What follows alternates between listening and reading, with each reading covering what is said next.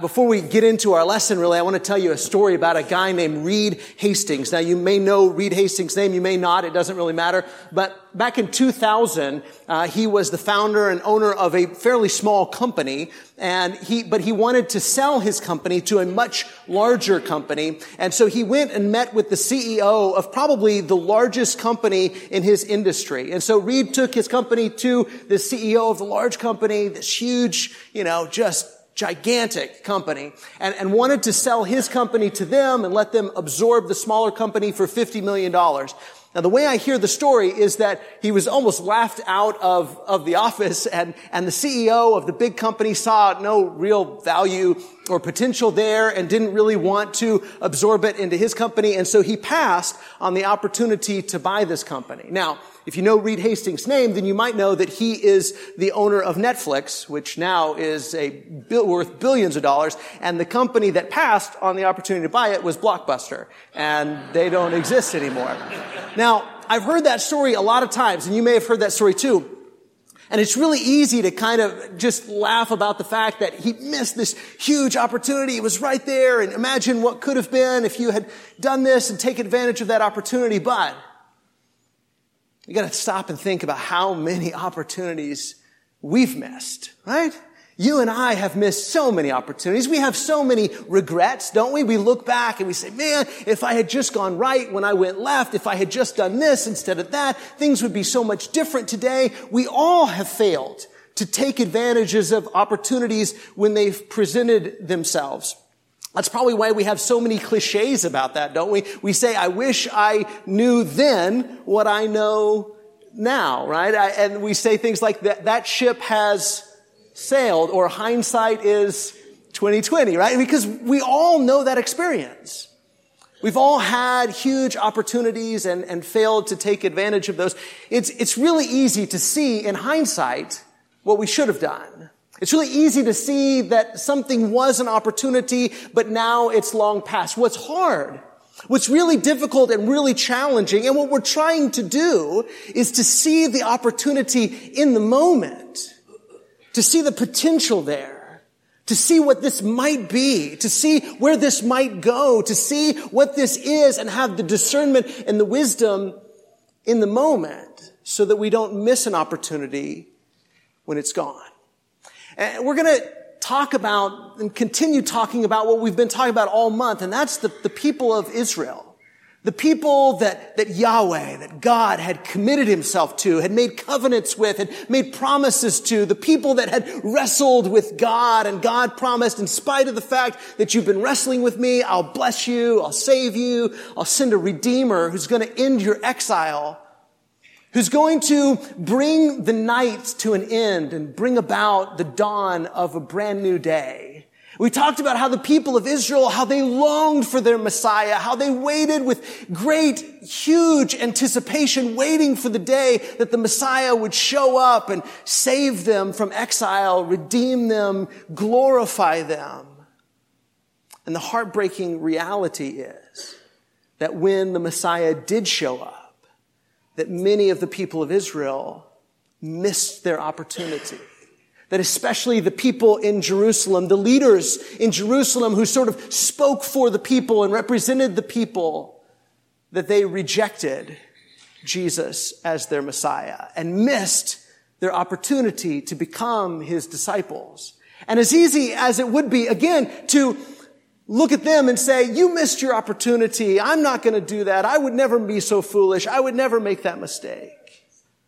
I want us, as we talk about Israel, and how he came to his own, but his own did not receive him, I want us to think about ourselves and be really honest with ourselves for a second and ask ourselves, is it possible that even now, even sitting here in a church building, even singing these songs, even being Bible students and all the things that we do, is it possible that we're failing to make the most of the opportunity Jesus is presenting us with?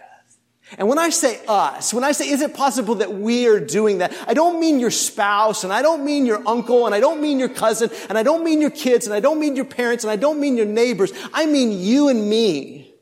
Let's stop and really think about that and say, if it's possible that the people that longed for the Messiah, that knew the promises of the prophets, that knew it and expected it and wanted it, that when he showed up, they chose something else.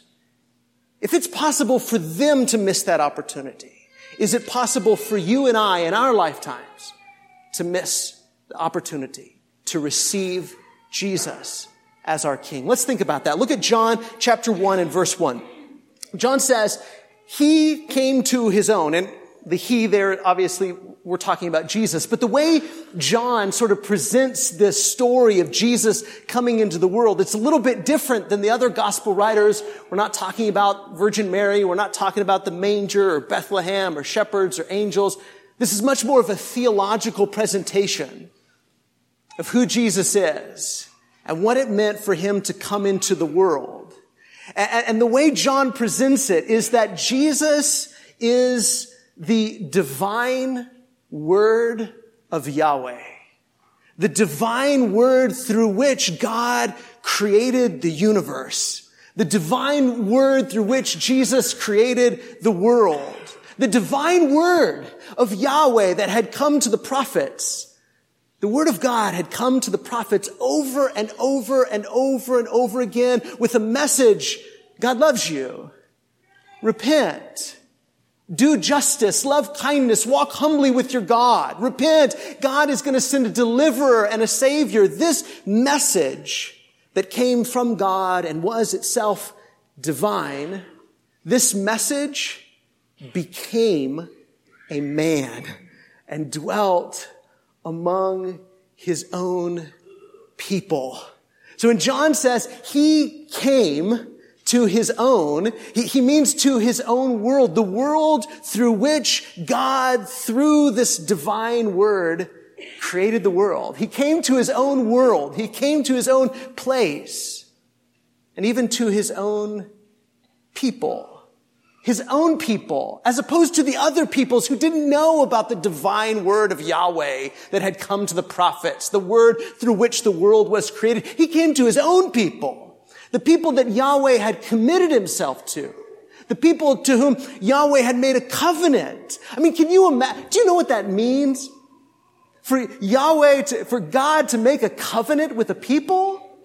It was like God married a people. God made a promise to them. It said, you're like my own flesh and blood. You're mine and I'm yours. And we've got this special bond. And he made all of these promises about deliverance and hope. And they said, oh yes, we're longing for the Messiah to come. That people. He came to his own, and his own did not receive him. Why? I mean, isn't that a good question? Why? Why? Of all the people, he didn't just show up to a bunch of strangers who knew nothing about God and what God wanted and who God was. He showed up to a people who should have recognized him, but yet they rejected him. They said, we're tired of the night. We're tired of living in perpetual night, and we can't wait for the day to dawn, for the rays of light to break into the darkness. And when the light That's what we talked about last week, isn't it? Jesus lying in a manger, that it's the first rays of a new day beginning to dawn and break into a world of darkness. And as Jesus grew into a man, he went out into the darkness and he exposed what was in the darkness. He began to dismantle the kingdom of Satan, the kingdom of darkness, and undo and destroy all of the works of Satan. Day was coming and night was ending. And the people didn't receive the light. Why?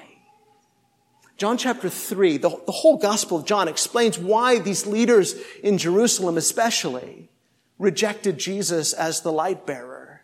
But John chapter 3 says it's because they loved the darkness rather than the light. They were in love with the way things were too much to allow someone to save them from it. They were in love with the status quo. They were in love with doing things the way the world does things. They were in love with the way things were. And before we're so hard on them and we say, well, couldn't you see the opportunity that was right there in front of you? Why did you not receive your king? The light was coming in and you chose darkness over light. Do we ever do the same thing? Are we ever so in love with the way things are that we don't allow Jesus to save us from it? Are we ever so in love with the status quo that we don't accept the new life and the new humanity and the new creation that Jesus is calling us to? We give a lot of lip service and we say a lot about the love of Jesus and the peace of Jesus. We say peace on earth and goodwill toward men. I love it, right? That's good. But do we ever say we love Jesus' peace, but we're complicit or involve ourselves in that which is the opposite of peace? Do we ever give lip service and say we love Jesus' love and his goodwill toward men, but yet we involve ourselves and we're complicit with hate and bitterness and unforgiveness and racism and war? And all of the horrible things of the darkness rather than the light.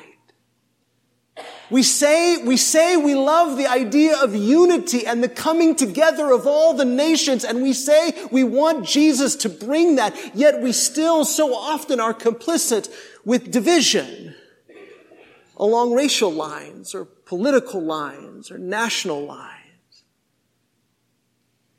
We sing, "Joy to the world, the Lord has come.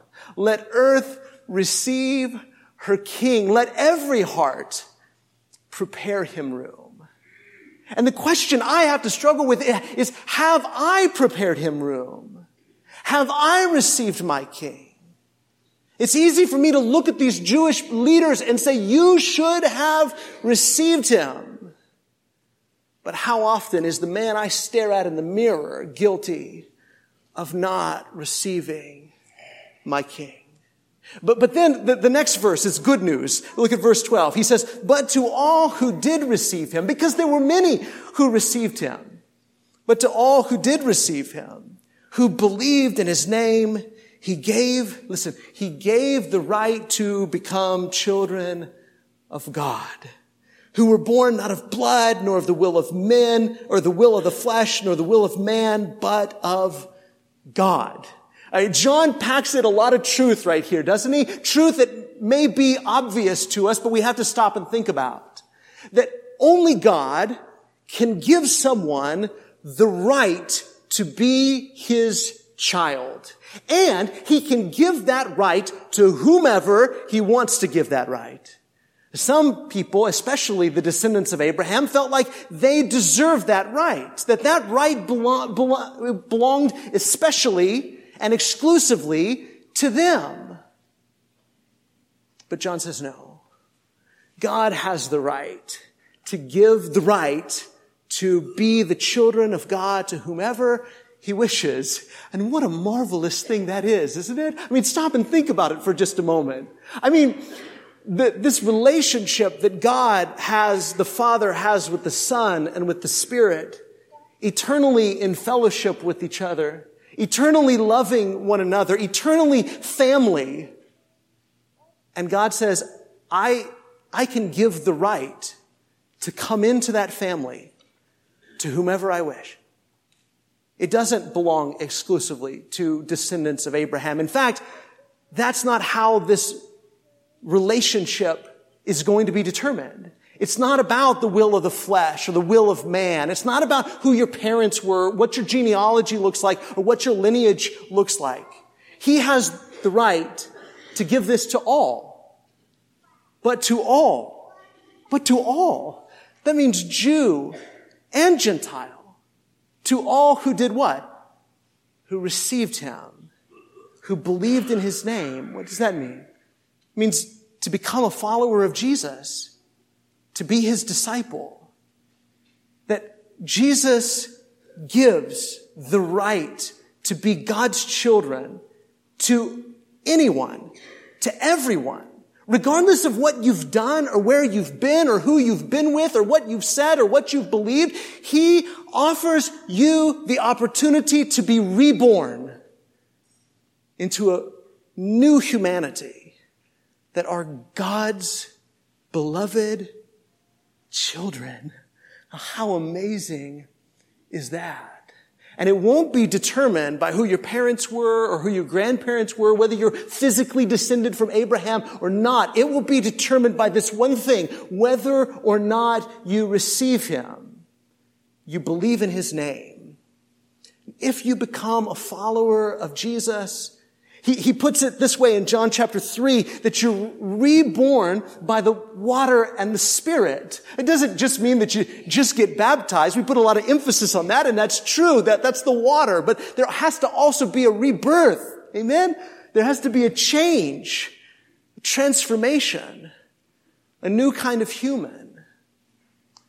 And by and large, many of his own people rejected that opportunity to truly be God's children.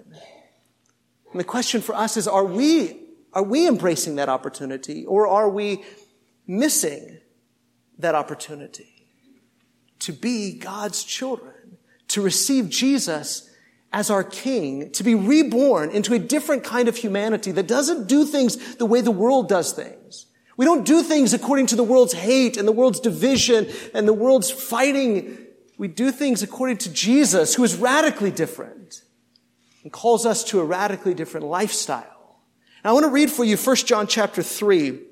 Now, I'm going to read from a sort of a paraphrased translation, because I think it captures not only the beauty, but the meaning of what John is writing. And it's tied so closely to what he says here in John chapter 1. So listen with me, long reading, 1 John 3 and verse 1. Look with wonder at the depth of the Father's marvelous love that he has lavished on us. He's called us and made us his very own beloved children. The reason the world doesn't recognize who we are is that they didn't recognize him. Beloved, we are God's children right now. However, it's not yet apparent what we will become, but we do know that when it's finally made visible, we will be just like him, for we will see him as he truly is. And all who focus their hope on him will always be purifying themselves, just as Jesus is pure. Now here's the warning. Verse 4. Anyone who indulges in sin lives in moral anarchy. For the definition of sin is breaking God's law. And you know without a doubt that Jesus was revealed to eradicate sins, and there is no sin in him. Anyone who continues to live in union with him will not sin. But the one who continues sinning hasn't seen him with discernment or known him by intimate experience. Delightfully loved children, don't let anyone divert you from this truth. The person who keeps doing what is right proves that he is righteous before God, even as the Messiah is righteous. But the one who indulges in a sinful life is of the devil, because the devil has been sinning from the beginning. The reason the Son of God was revealed was to undo and destroy the works of the devil. Everyone who is truly God's child will refuse to keep sinning, because God's seed remains within him. And he is unable to continue sinning because he has been fathered by God himself. Here is how God's children can be clearly distinguished from the children of the evil one. Anyone who does not demonstrate righteousness and show love to fellow believers is not living with God as his source. John helps us to realize that saying you're God's children is one thing, but knowing you're God's children is something else. And he zeroes in especially on the word love. He goes on to say, how can you say you love God whom you haven't even seen, if you don't love the people that are right in front of you, the people that you have seen? If you don't love the people that you've seen, how can you love God whom you haven't even seen? If you really are God's children, It changes the way you treat everybody. You look like God because God's seed is within you. He's your Father. And God is love. We say we want Jesus to deliver us. We say we wait in anxious anticipation for the Messiah. We want the life that he has to offer. But are we willing to let go of the world's way of doing things? Are we willing to let go of the darkness and embrace the light? Are we so transformed that we are so radically different from the world that the world notices? John says, that's why, the reason why the world doesn't recognize you is because they didn't recognize him. And you're a different kind of people now. You're a changed people. But are we? Are we so radically different from the world that they say, you're a weird group of people. You're so radically loving. Why? You're so radically patient. Why? You're so radically self-controlled. Why? You're so radically gentle. Why? And the reason why is because God has caused us to be reborn in accepting Jesus as King and being born again by the water and the Spirit. We have become God's children on the earth. And the question we have to wrestle with is, have we really? Have I really? Have you really? Are we embracing this magnificent opportunity to be God's children that's right in front of us? So it's a simple takeaway this morning. Embrace your opportunity to be God's child. Life goes fast, doesn't it? I don't have to tell you that. You know that, don't you? The last week went fast, didn't it? And the week before that, and the week before that. And this last year has gone fast, hasn't it? I mean, 2018 is gone. Now, you were making plans? Just, it seems like yesterday, doesn't it? You're making all kinds of New Year's resolutions about 2018, and now it's gone. And it went like that, didn't it? And if we have another year, it'll go like that. If we have another decade, it'll go like that. You know that. Life goes fast.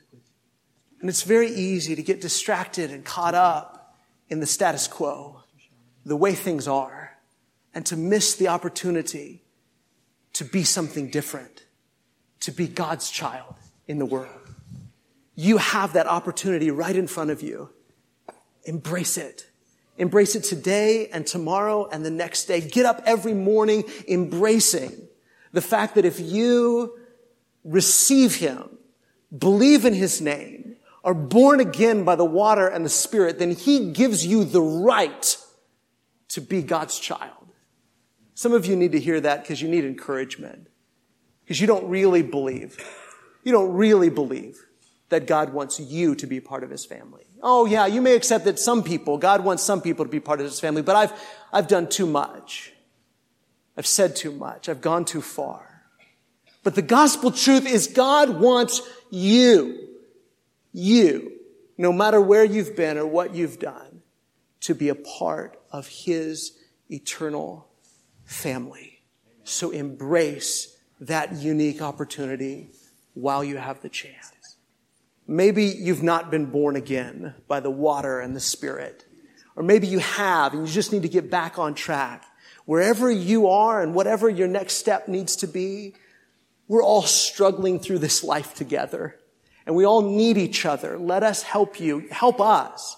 Let's help each other to embrace our opportunity to be God's children. If we can help you put Jesus on in baptism, or we can pray with you, our shepherds would love to meet with you after service, or right now, come forward as we stand and sing this song.